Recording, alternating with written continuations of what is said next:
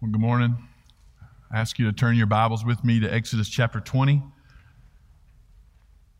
We started these Ten Commandments. We're committed now. We're going to make it to the end. So, Exodus chapter 20, we're going to do the seventh commandment this morning. Uh, I'm going to go ahead and admit to you this is a weighty commandment with a weighty sermon. So, I'm thankful already for Kevin, Scott, Teresa for leading us to point us to Christ through worship. I'm thankful for you guys every week, choir. I tell you what, I did this sermon in the first service and I was pretty pleased with it. So, what we've decided to do is I'm just going to play that one over again up here on the screen. And you can watch along. Y'all don't think so? Good. Um, it's important as we look to the Ten Commandments. I always consider that some of you may have joined us for the first time, maybe listening. So, you come into a mid series, I need to remind you. So, for those of you who have been with me every week, this serves as a reminder for us, but it's good for us to remember where we are. In Exodus chapter 20, the people of God had been in bondage and slavery for 400 years in Egypt. And God had raised up Moses and said it's time to call them out. And so he went and Moses called God's people out of Egypt. And in miraculous ways, God demonstrated not only his power over the false gods of Egypt, but his power over the Egyptian army and all of the world. And he pulled his people out, delivering them through the Red Sea, bringing them through the wilderness, providing for them every step of the way, his protection, his provision, all the Lord taking care of them and bringing them to Mount Sinai. And in the process, he identified them as his treasured possession. And so here at Mount Sinai, he gathers them at the base of the mountain, and the Lord comes down and he begins to speak to them out of the whirlwind of fire and smoke and the thunder. And so in Exodus chapter 20, God is speaking to his people. And I want to remind you that God not only uh, has saved them, but he wants to be with them. He's not only redeemed them, he wants to dwell with them and live with them. And so he gives them these commandments so that they may know how to dwell with the Lord, how to live in his presence with them and with one another. Now, let me quickly, an important point that I'll say over and over again. These Ten Commandments are not given so they may know how to be saved. God states from the very beginning, I'm the Lord your God who called you out of the land of Egypt, out of the bondage of slavery. In other words, I have already saved you. I've already redeemed you. I've already made you my own treasured possession. Now, here's how you are to live in light of my salvation. And so the Lord calls his people there and says, Here's how you're to live in light of the fact that I am your Redeemer and your Savior. Here's how you're to live, not only in my presence, but with others. And so he gives them the Ten Commandments. And the Ten Commandments, as we've seen, is broken down into two tables, if you will. The first four commandments deal with the relationship that we have with God, the vertical relationship. No other gods before me. Don't make any carved images. Don't use my name in vain. And rest in me, the Lord says. These first four commandments are given. Here's how you are to interact with the Lord. And then the last six Commandment 5 through 10 is our relationship with others. Here's how you are to interact with the Lord, and now your horizontal relationships, if you will, how you are to relate to one another. These commandments were not to be burdensome for the people, they're not to be a burden for them to keep, but they're to help them flourish. The opposite of oppression the commandments were not given to hold them back, but to help them flourish as a people in God's presence in the land that He has provided for them. Remember this God knows best. Can I get, uh, can I get one amen? amen? Thank you. Just making sure because it's going to get rough here in a minute. God knows best. The sooner we realize this, the better off we are. The sooner we recognize that God's word for us, His commandments given to us, are not oppressive as if they are something to hold us back, but they are absolutely freeing as to for us, uh, for us to enjoy life and life to its fullest. Not only do they teach us how to love God, they teach us how to enjoy Him. Not only do they teach us how to love God and love one another, they teach us how to enjoy Him. And that goes for the seventh commandment as well. In the seventh commandment, we find in Exodus chapter 20, verse 14, the Lord speaking out of the thunder at Sinai says to his people, You shall not commit adultery. You shall not commit adultery. In considering this verse this morning, we want to consider what God says biblical marriage is. We want to understand how Jesus in the New Testament teaches us about sexual sin and its relationship in our lives. And we want to believe in the Lord and flee to Him. Flee to Him. Let's pray together. Father, we need you. We're desperate for you. And we thank you, God, that you have not left us guessing as to how you want us to live, but you have told us clearly. So, God, help us in our efforts this morning to seek to understand and know you. Send us your spirit to teach us through your word what your word teaches. And so, God, help us to not set up any barrier against you as to oppose your word, but to humbly come and welcome your word and spirit into our life so that we may grow closer to you. That may mean difficulty, that may mean pain, that may mean repentance. That may mean turning from sin, God. But show us this morning that whatever pain your word may cause us, the grace of Jesus Christ is greater. In all of this we pray in Jesus' name. Amen. Our culture struggles mightily with the sin forbidden in the sixth, seventh commandment.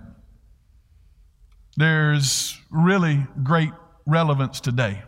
And no matter how hard it may be to preach this sermon and difficult it may be to hear it, I don't know of many other topics that could be more relevant.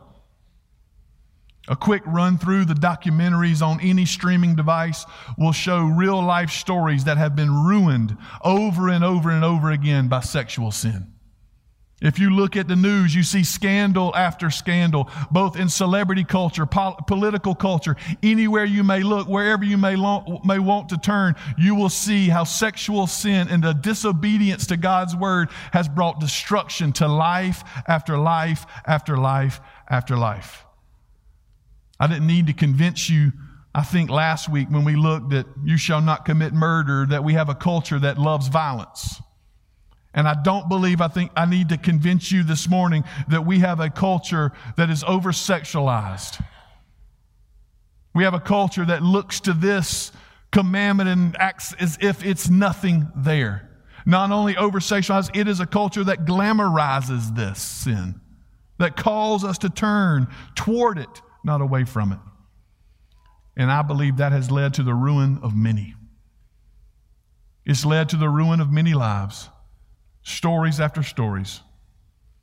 But you know, we don't just have to look at our culture. We don't just have to look at outside these walls, to be honest, to see the relevance of this commandment. This commandment bears or calls us to a sin that all of us struggle with, even us in this congregation this morning. All of us struggle with this. And so before we point fingers outwardly to say, man, the culture needs to hear that, I want you to know that that's possibly the worst thing that you and I could do this morning. Possibly the worst thing we could do is say, I wish somebody else was here for this. I wish the culture would hear this message. It needs to go out. What needs to happen this morning for each and every one of us is for us to examine our own hearts and our own lives. For us to look inwardly and say, what about me? What about me? Both outwardly and inwardly, we struggle with this. And before we get into it, you may think, oh, the preacher's done gone to meddling. Y'all heard that story before. He's stepping on my toes. You may think this is a private matter. You may think this is your business and nobody else's. But I'm here to tell you that whatever obstacle or excuse you may put in the way of listening to the Lord this morning, you need to know that God puts a claim on every area of your life. He sets the standard for behavior in and for every area of your life. In private matters and in public matters, God has the claim on your life. Every thought and every action, in public or private, is carried out not in any way other to be understood than before an audience of one, the scripture says. Listen to the words of the psalmist in Psalm 39, a psalm that I turn to regularly just to consider the weight of this passage, to think about our standing before the Lord. And the psalmist says, O Lord, you have searched me and known me. You know when I sit down and when I rise up. You discern my thoughts from afar. You search out my path and my lying down and are acquainted with all my ways. Even before a word is on my tongue, behold, O Lord, you know it altogether. You hem me in behind and before and lay your hand upon me. The Lord knows every thought. The Lord knows every deed. The Lord knows every action. And so, never are these sins that we like to set aside really private matters at all. These things that we like to not talk about at parties, y'all know, that we don't want people to know the inward depths of us. We need to know this morning that the Lord knows every thought, even the bad ones you forgot, the Lord knows those. He knows every deed. We live our life before an audience of one always. Never a time when he's not paying attention to us. Never a time when he's not noticing us. Never a time when he's not watching over us. The Lord knows everything about us. So do not fool yourself that you could be hiding some sin from us and think that you're okay. Do not fool yourself to think this is not public, it's private. I'll deal with it down the road. Don't fool yourself into thinking that this morning because God knows every thought in your head. He knows every deed and knows every action. So please, my request then is let's deal with it now. Let's discuss it.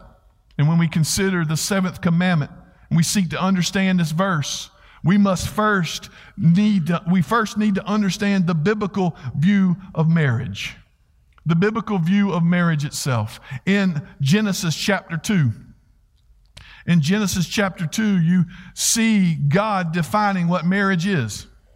Adam and Eve there in the garden. Adam is alone, and every creature is bought, brought before him, and he seeks to name all of them. But at the end of it, there's not a mate, one fit for him. And so as he goes through the whole line, he recognizes there's not one. So you see or you feel a little bit of sadness on Adam's part because he feels like he's alone, but that's not how God's going to design it to be. Because then God says in verse 21, so the Lord God caused a deep sleep to fall on the man, and while he slept, took one of his ribs, closed up its place with flesh, and the rib that the Lord God had taken from the man, he made into a woman and brought her to the man. And then Adam, who was a little bit sad because all the creatures came through and there wasn't one fit for him, Adam busts out singing, This at last is bone of my bones and flesh of my flesh. She shall be called woman because she was taken out of man. Probably a lot like each and every one of you do every single day when you see your wife for the first time.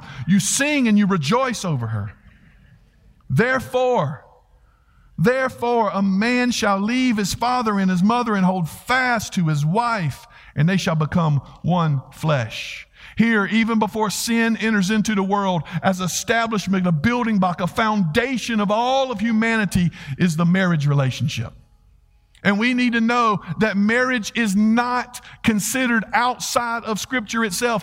God invented it, God designed it, God made it, God established it.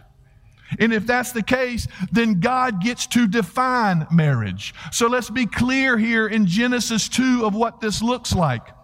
And without any fear on my part, boldly just simply saying, what does the scripture says? Marriage is between man and woman. God's definition. He makes man, he makes woman. These are the only two genders that God makes, by the way. Made for each other, designed for each other. And these two, who are made exactly for each other, join together in a one flesh union. Y'all get what I'm saying there, right? We'll keep it G rated. These two are made in such a way, so particularly in a way that they are made for each other. Man and woman made for each other in a one flesh union, which is called marriage. And the purpose of that marriage that we see is for them to fulfill the creation mandate. Have more babies. Fill the earth and multiply. And so, man and woman made specifically for each other in this way, complementary together, they join together so as to make more in God's image and theirs. This becomes the definition of what marriage is man and woman joining together in a one flesh union to have children and multiply. But not only that, there's a deeper meaning behind what marriage is as well. In Ephesians 5, it tells us exactly what's going on here. Paul wants to say in Ephesians 5, he starts with wives, verse 22. He goes down to husbands, verse 25. And when he gets to the husbands, he quickly, he quickly turns here and he speaks more about Jesus than he does husbands even. He says, What? Husbands, love your wives as Christ loved the church and gave himself up for her that he might sanctify her, having cleansed her by the washing of water with the word, so that he might present the church to himself in splendor, without spot or wrinkle or any such thing, that she might be holy and without blemish. In the same way, husbands should love their wives as their own bodies. He who loves his wife loves himself, for no one ever hated his own flesh, but nourishes and cherishes it, just as Christ does the church, because we are members of his body. Then he quotes Genesis chapter 2 2 Therefore, a man shall leave his father and his mother and hold fast to his wife, and the two shall become one flesh. He gives the definition of marriage, and he says, This mystery is profound, and I am saying that it refers to Christ and the church. In other words, your marriage becomes a picture of Christ's love for his bride, the marriage that Christ has for the church. And if you read Ephesians 5 22 through 33, there's no way that this makes any sense. There's no way that this makes any sense rather than with a husband and a wife, man and a woman.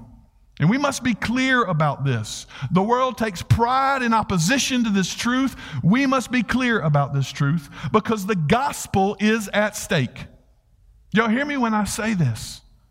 The reason why this is important is the very gospel itself is at stake. That's what Ephesians 5 says. Christ Jesus' love for his church is a glimpse, a picture of the marriage between a man and a woman. And so our marriage reflects the glory of God through Christ and his church. That's what we should be after.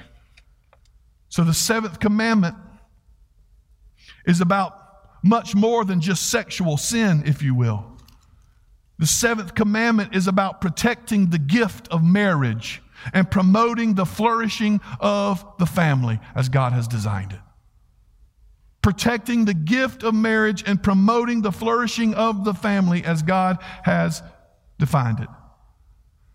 That's why the Bible says so much about sexual sin, by the way. Seeking to protect the gift of marriage and promoting the family as God designed it, the Bible speaks clearly about sexual sin. Listen to the words of Jesus in Mark chapter 7. Jesus is going to make this clear. They're having this conversation about what makes you dirty, what defiles you, and they're saying all the stuff you eat, what goes into your body. And Jesus says that's not it at all. What goes into your body goes in and comes right back out. That doesn't do it. What comes out of your heart is what defiles you. And so Jesus wants to make this clear in chapter 7, verse 20. He said, What comes out of a person is what defiles him. For from within, out of the heart of man, come evil thoughts, sexual immorality, theft, murder, adultery, coveting, wickedness, deceit, sensuality, envy, slander, pride, foolishness. All of these evil things come from within and they defile a person. If you notice this list here lists out so many of these 10 commandments, breaking these, right? You have sexual immorality, theft, murder, adultery, coveting. All of these things are listed. This is what defiles you, is what comes out of your heart. And prominently on that list is that word, two words, sexual immorality. This is the Greek word porneia. Porneia can be understood easily outside of the scriptures themselves. Porneia was a word used in Greek culture and in Greek language. Elsewhere, always it refers to a variety of illicit sexual practices, including adultery, fornication, prostitution, and homosexuality. Broader, it means any sexual practice outside of marriage, if you will. The Lord lists porneia, sexual immorality, these things in a list of what defiles us, what's wicked. The one flesh part of marriage is meant for marriage. The scriptures teach us. And that, listen to me, brothers and sisters, friends, listen to me, that is for your good. It's for your good. The world's going to try to sell you a lie that all of these things are oppressive, that they're not allowing you to be you, they're not allowing you to have freedom, and sexual freedom is going to be offered to you over and over again. But what has been proven constantly, one time after another, is that freedom that you long for through the sexual immorality only leads you to greater slavery and bondage over and over again, it does not deliver on the promises that it gives. It only wrecks lives and ruins them. And I'm sure there's testimonies in this room. I'm sure there's testimony after testimony in this room of those who've done it right and those who've done it wrong. And each and every time your testimony is going to come back, God knows best. God knows best.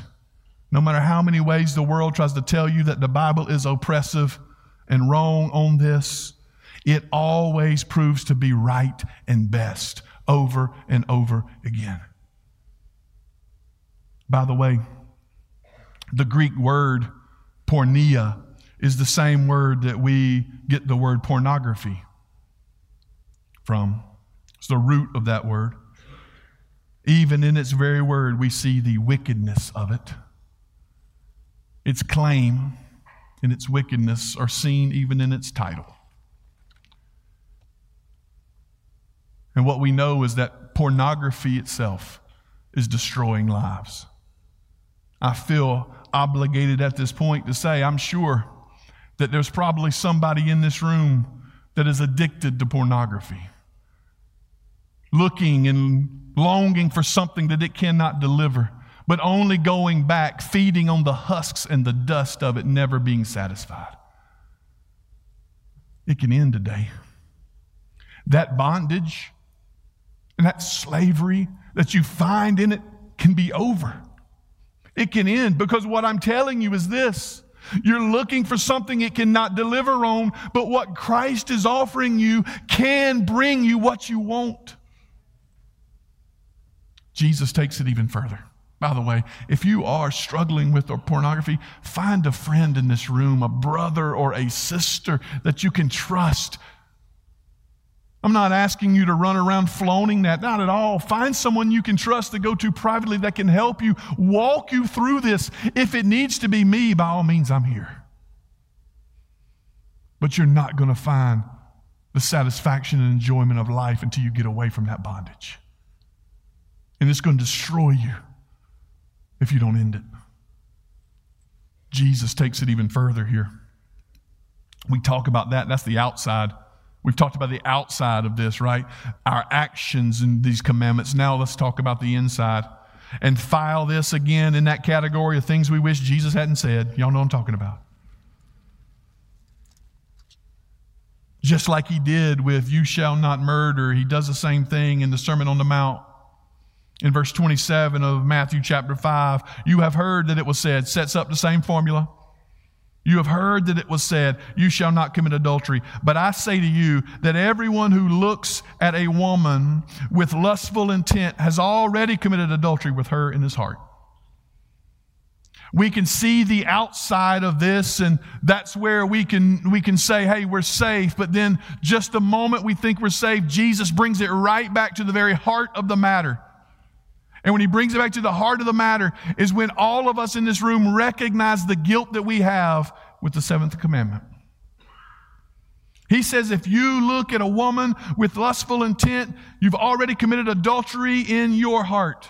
And yes, even though the Lord uses the man toward the woman, women, it is possible for you to do the same thing here.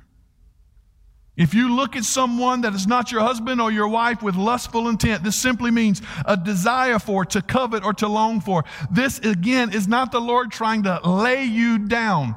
It's okay to say somebody is handsome or somebody is pretty. That's not what he's talking about. Here, what he's talking about is whenever you covet after someone who is not your wife or your husband, you desire for them, you long for them.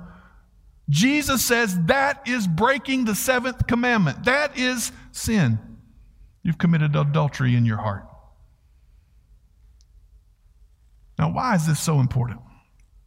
This is tough, right? All of us deal with this. I'm not going to ask everybody to stand up who's committed this because we know what will happen. Kevin had y'all had them sit down early in the first service. Y'all can go back and watch that.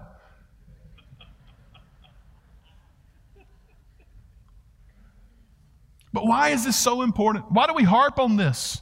Why do we bring it up? Why do we go into what's uncomfortable? It's so important because this is about life and death. And I'm not exaggerating.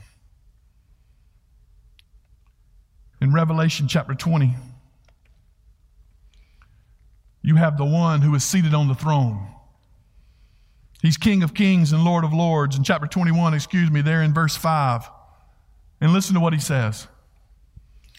And he who was seated on the throne said, Behold, I am making all things new. Also, he said, Write this down, for these words are trustworthy and true. And he said to me, It is done. I am the Alpha and the Omega, the beginning and the end. To the thirsty, hear this, brothers and sisters, to the thirsty, I will give from the spring of the water of life without payment. Praise God. To those who thirst, I will give you the water of life without payment. Why? Because the payment has already been paid. I'll give you what you long for when you're thirsty. But then he turns it. The one who conquers will have this heritage, and I will be his God, and he will be my own son. But Verse 8 As for the cowardly, the faithless, the detestable, as for murderers, the sexually immoral, same word, sorcerers, idolaters, and all liars, their portion will be in the lake that burns with fire. If you're thirsty, the Lord will give you water without payment. But if you live in these sins without repentance, without seeking after the Lord, thinking that you're okay, you will receive the lake of fire. That's why I say this is life and death. That's why I say this is life and death. So, what does Jesus say for us to do? Back in Matthew chapter 5. I got y'all jumping around crazy. Jesus says, You've heard, you should not commit adultery, but I say to you that everyone who looks at a woman with lustful intent has already committed adultery with her in his heart. Then he goes strictly into what to do in verse 29. In verse 29 of Matthew chapter 5, I want to say this first. I want you to hear me when I say this. Jesus is using hyperbole. He's not speaking literally here. He's using hyperbole for a point, for an emphasis. Whenever you use hyperbole, which means strong exaggeration, he's doing it to drive home a major point. And so he says, if your right eye causes you to sin, tear it out, throw it away. It's better for you to lose one of your members than, the, than that your whole body be thrown into hell. And if your right hand causes you to sin, cut it off, throw it away. For it is better for you to lose one of your members than that the whole body go into hell. Jesus just said that hell is going to be full of these cowardly, self, uh, selfish, and sexual, sexual, uh, um, immoral, immoral people. I'm stumbling here, but I'm getting to a good point. Hell will be full of those who are sexually immoral. And so, if your eye causes you to sin, cut it out. If your hand causes you to sin, cut it off. Why does he say this? He's telling us that we must do whatever it takes. We must do whatever it takes to overcome this sin. His point is that whatever we need to do, we do it. If it's your computer that's causing you to sin, shut the thing, close it, and throw it away. You'll figure out something else. If it's some magazines, throw them away. If it's uh, whatever it may be, whatever's causing you to sin, end it. Don't do it anymore. Find accountability. Find someone to help you. Whatever it takes, get over this sin. Whatever it takes, stop doing it. Cease from doing it. That's what Jesus' point is. And hear me. Hear me when I say this because this is important. There's not a person in here that has not struggled with and broken the seventh commandment. Before you think that your story of your life is less or that you're too broken, you need to know that there is not a person in this room that has not broken the seventh commandment. There's not a person here that does not struggle with this. And you need to know something else. There's not a person in this room that has a struggle with and broken this commandment, and there is not a person here in this room that is not loved by Jesus. Do you understand what I'm saying? Oftentimes we feel in our brokenness that we're not worthy of His love. Oftentimes we feel in our sinfulness that we're not worthy of Him and what He did for us. I want you to know, brothers and sisters, there's not a person in here that has not broken this commandment or struggled with it, and there's not a person in here that Jesus does not love and care for. And He cares for you. So repent and find rest. Repent and find rest. Flee from sin. Do whatever it takes to end it in your life here and run to Christ. You may be broken, feel defeated, unwanted. He wants you. The second greatest love story in scriptures has been called as the story of Hosea, the prophet. Hosea was a prophet of God, and God told him to go take a wife, Gomer. And God told him, He said, Gomer, Gomer's going to sin against you. Gomer became a prostitute. Hosea married her, and she went and chased after other lovers. And she prostituted herself out over and over and over and over again, having children with other men, even while she was married to Hosea. She became an embarrassment to Hosea, if you will. Everyone knew that was his wife, and everyone knew she was the talk of the town, the one who was out with anybody and everybody but Hosea. In time, through her sexual immorality, she was placed into slavery and bondage of another. And you get to Hosea chapter 3. And Hosea maybe thinks it's over. She's gone.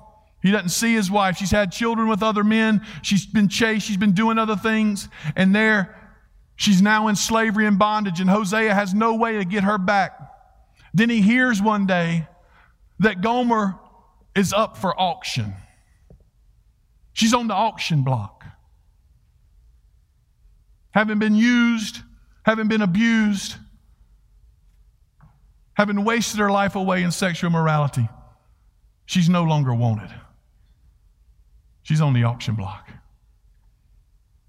And there, with nobody making a bid on Hosea's wife, Gomer, with nobody speaking up, nobody wanting her anymore, Hosea, who's been faithful, Hosea, who's been true to his vow, Hosea, who's been there all along, even though Gomer has been out with other lovers. Hosea steps up in the middle of the crowd, humbles himself, and says, I'll take her. I want her. It's my wife. And what the Lord teaches us through this is that relationship that Hosea has with Gomer is just like the relationship that the Lord God has with his people. Of people that have committed spiritual adultery over and over again. But there, on Calvary. Jesus Christ, the Savior, the Son of God Himself, humbles Himself to death, even death on a cross, and He says, That's my bride. I'll take her. I want her. She's mine. No matter how much she's turned away, no matter how much she's gone astray, no matter how much she's went away from me, she is mine, and I will buy her back with the price of my life. I want you to know that many times when you break the seventh commandment, you're looking for something. You're looking for love, and you can't find it. Because you want more than love. We all do. We want to be known and loved, right? We want people to know us for who we really are. We don't want to have to put up some sort of mask and hide behind some sort of thing anymore. We want people to know us for who we really are, even the deepest and darkest secrets of our life. Because if you really knew the darkness of my own heart, you may not love me. You may not like me at all. You may not want me around, but we know that that's our great desire. We want to be fully known and fully loved. And what I can promise you here this morning is there is only one who fully knows you.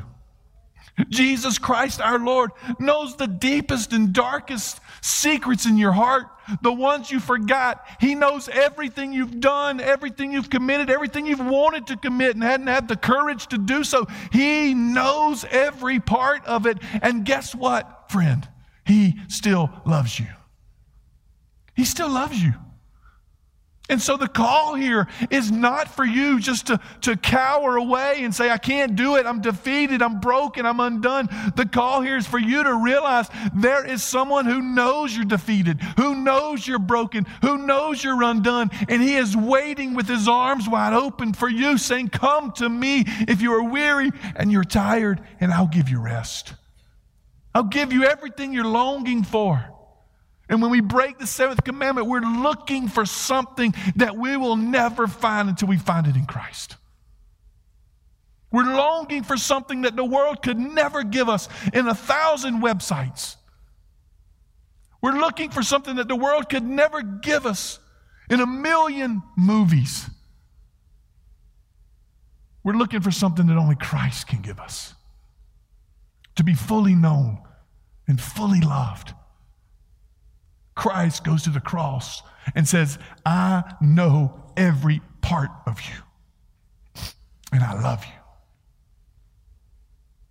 And there, he purchases his bride. And what he's doing today, what he's doing today is what Ephesians 5 says. He washes us with the water of his word. God's going to take his bride and he's going to purify us. He's going to wash us. He's going to cleanse us. He's going to cut deep sin out of us, but every time He cuts deep, His grace is all the more loving. He's going to make us into His bride, spotless, without blemish or wrinkle. He's going to present us to Himself one day.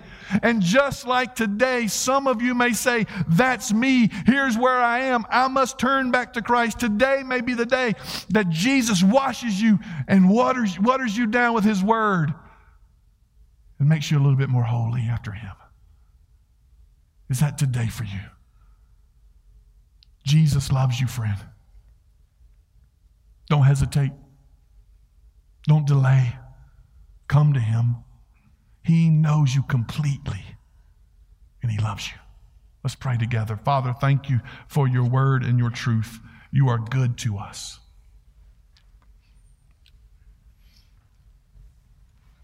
And God, we are desperate for you. We thank you for Christ. We thank you for the salvation that He has brought. We thank you for the love that He has shown. God, it would be impossible for me to preach this sermon this morning if it weren't for Christ.